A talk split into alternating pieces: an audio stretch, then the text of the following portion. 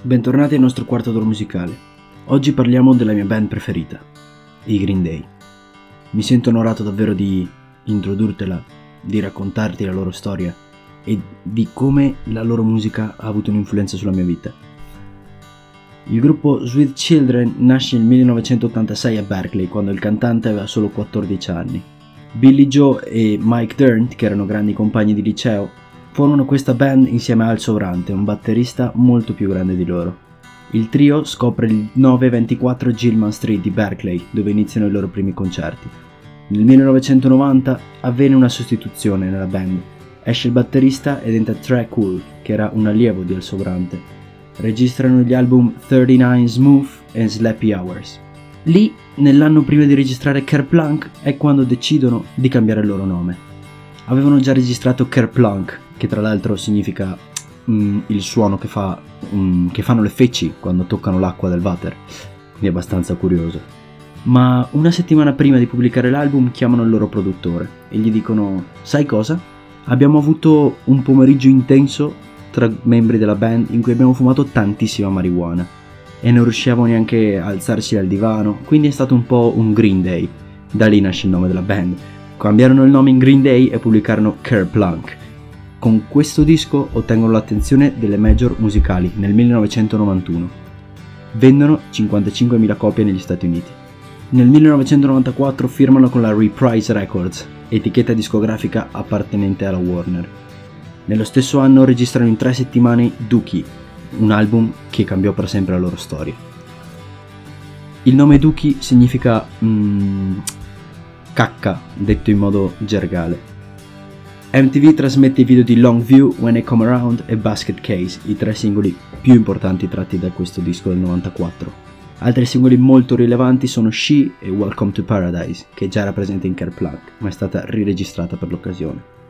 Grazie a Dookie, i Green Day ricevono nel 1995 un Grammy Awards e registrano l'album Insomniac.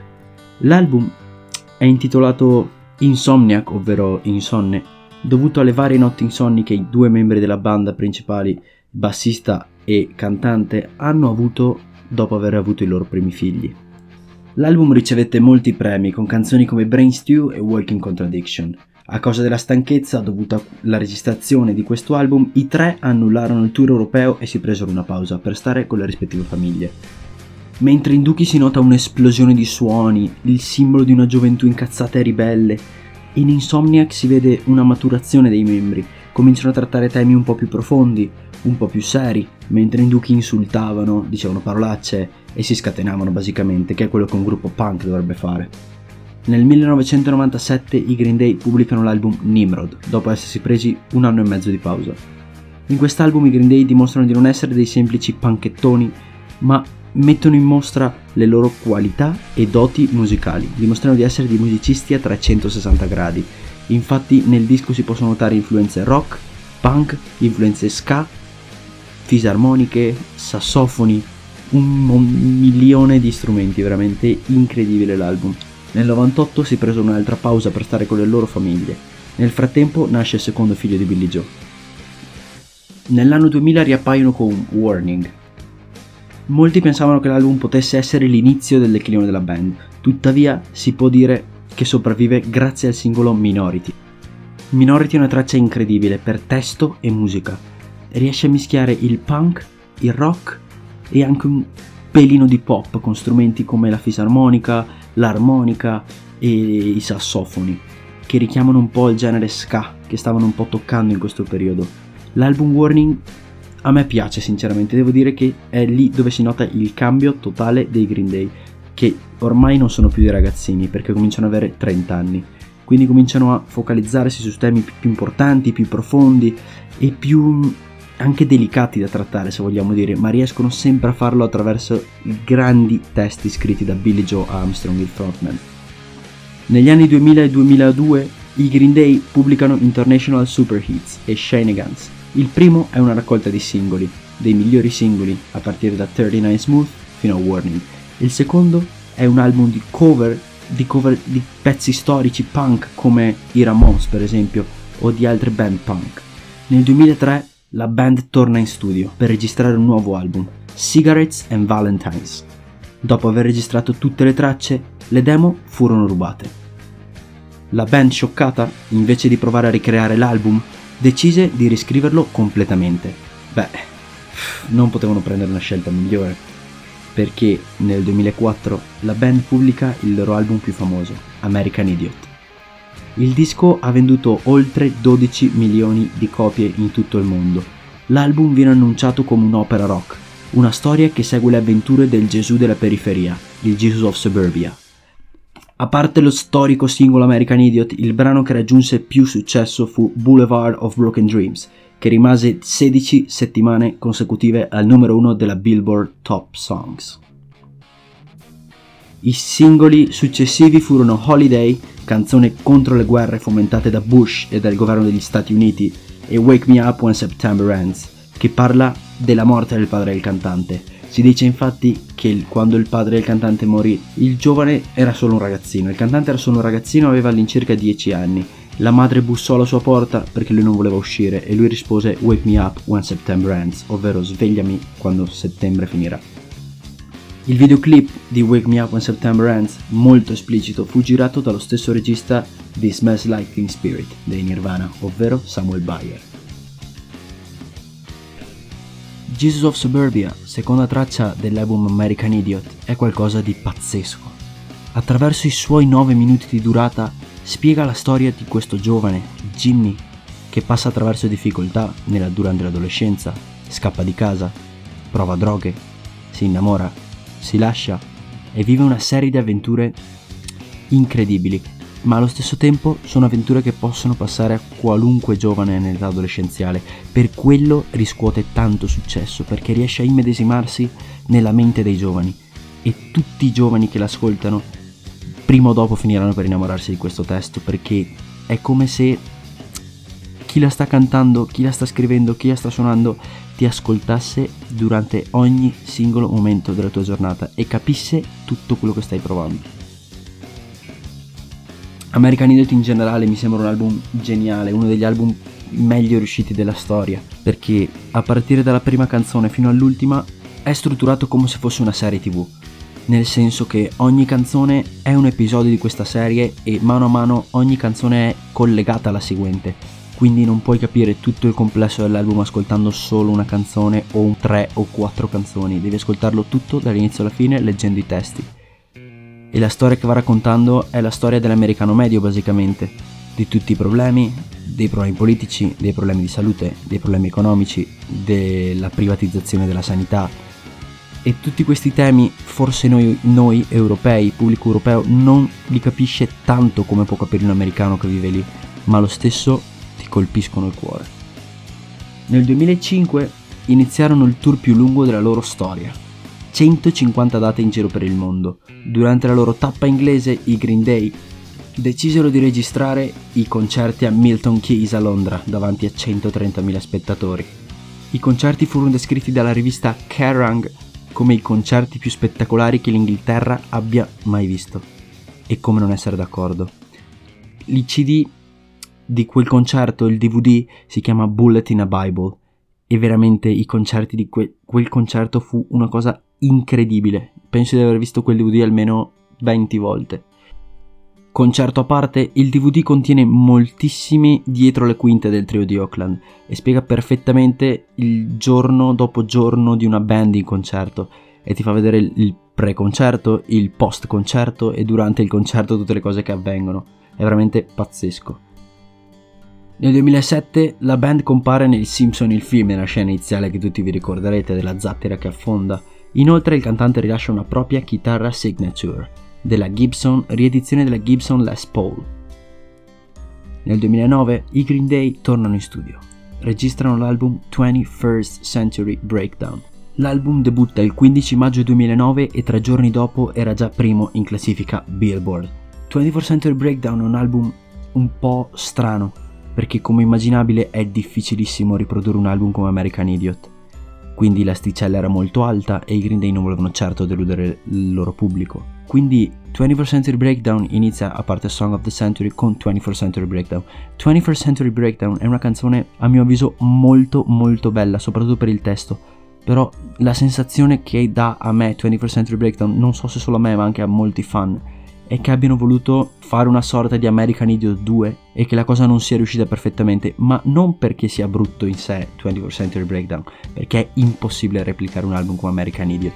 Quindi a me personalmente piace abbastanza 21st Century Breakdown, ha delle canzoni come Before the Lobotomy o come American Eulogy per esempio o ancora Restless Heart Syndrome o Horseshoes and Hand Grenade, Viva la Gloria, Murder City e Peacemaker is Jesus Nowhere, tutte canzoni che bene o male ti prendono, ti fanno ballare, ti fanno gridare e ai concerti sono un'esplosione, la stessa Know Your Enemy è incredibile ai concerti quando aprono e quindi la band resta sempre con l'asticella molto alta e il pubblico di certo non si sente deluso e i fan in ogni caso, i fan fedeli o meno, i più antichi o i nuovi non restano delusi dal lavoro dei Green Day. Nel 2009 i Green Day trasformano American Idiot in un'opera teatrale. Il musical di American Idiot fu un vero successo i tre arrivarono fino a Broadway. Il frontman Billy Joe prese parte a un paio di funzioni, vestendo i panni di Sam Jimmy, protagonista dell'opera. Il 12 gennaio 2011 i Green Day pubblicarono il loro disco Awesome as Fuck. Nell'album sono presenti le principali tracce di 21st Century Breakdown e American Idiot suonate in live, mentre nel DVD si può apprezzare lo show a Seatana Show in Giappone. Nel 2012 i Green Day annunciano l'uscita di una trilogia, 1, 2, 3, e nell'estate del 2012 iniziano un tour mondiale. Il 21 settembre partecipano al iHeart Music Festival, show memorabile in cui il cantante insultò tutti gli organizzatori per avergli dato un minuto di tempo per finire il loro show.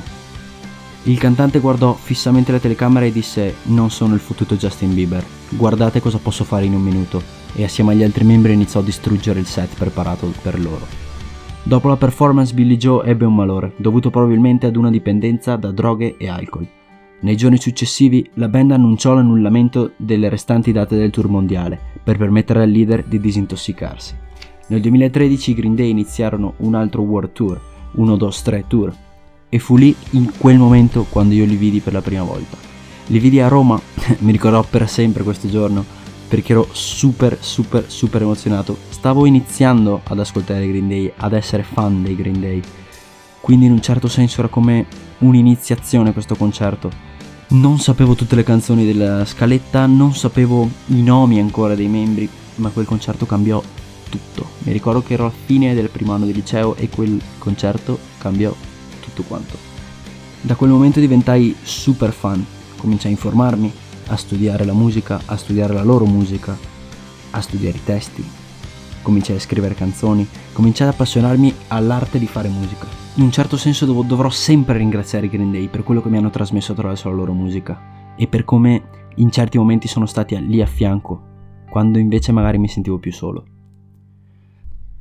Nel 2014 i Green Day entrano con molto merito nella Rock and Roll Hall of Fame. Nel 2015 il produttore Rob Cavallo annuncia che i Green Day stanno scrivendo un nuovo album.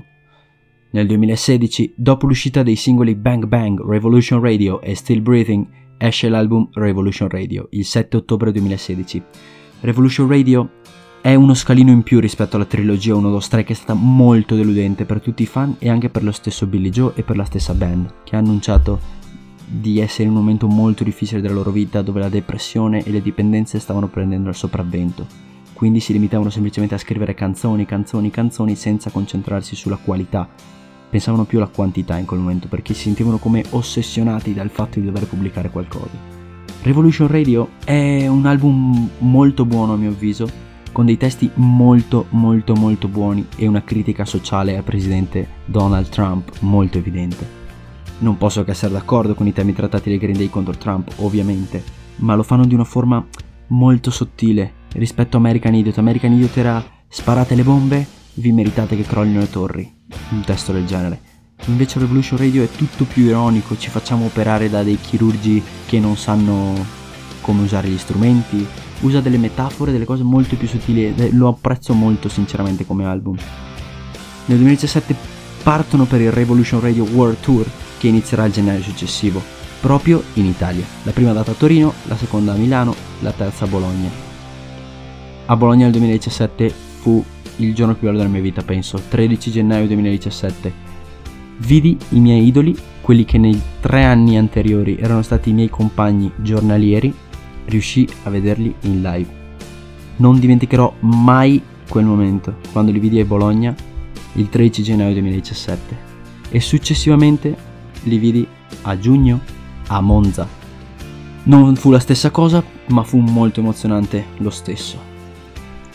Ah sì, non ho detto, i concerti dei Green Day sono probabilmente i migliori concerti che potrete vedere nella vostra vita, quindi se avete l'occasione andate a vedere un concerto dei Green Day. Tre ore, tre ore e mezza di uno show che non ti lascia per un momento, è coinvolgente, è spettacolare, fuochi d'artificio, effetti scenografici, musica di qualità.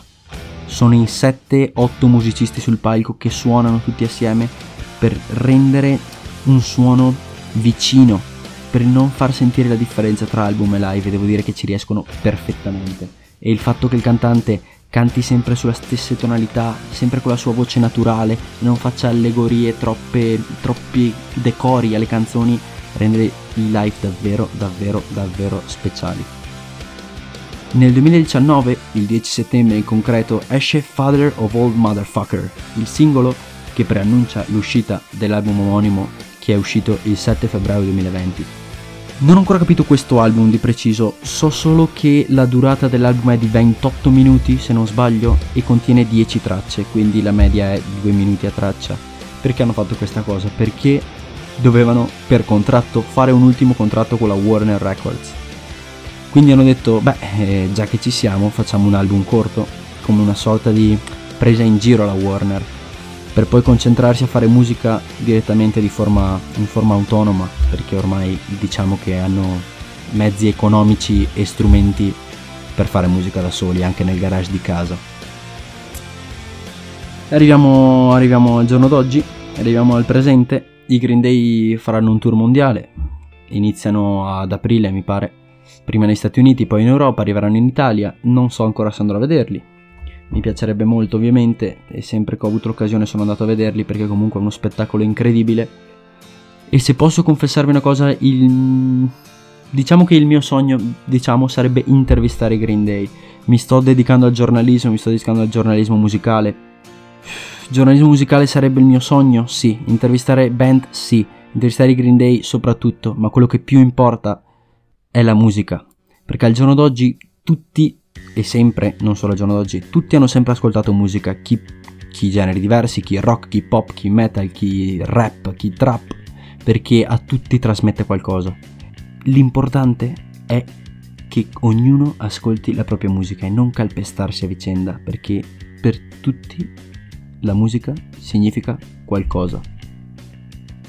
Tutti hanno avuto momenti difficili e tutti li risolvono alla propria maniera credo che la musica sia uno degli strumenti più importanti per risolvere i momenti difficili e per questo sarò eternamente grato ai Green Day per quello che hanno fatto nella loro vita. Bene, si conclude questo episodio del quarto d'ora musicale, un po' lungo, ma non poteva essere altrimenti con Green Day, direi. Penso si sia notato, ma questo episodio non è stato fatto con un copione come i precedenti, ma avevo solo una scaletta di, di punti in un foglio e mi facevo guidare un po' dal mio cuore per essere poetici. Ho preferito fare così con i Green Day perché non volevo che fosse una cosa troppo formale, nel senso sì è bello ok dire le informazioni, però volevo che fosse una cosa che si sentisse che fosse spontanea e diretta. Spero che vi sia piaciuta questa forma di fare il podcast, un po' meno canonica, un po' meno formale, ma molto più sincera devo dire. Ci vediamo al prossimo episodio, grazie.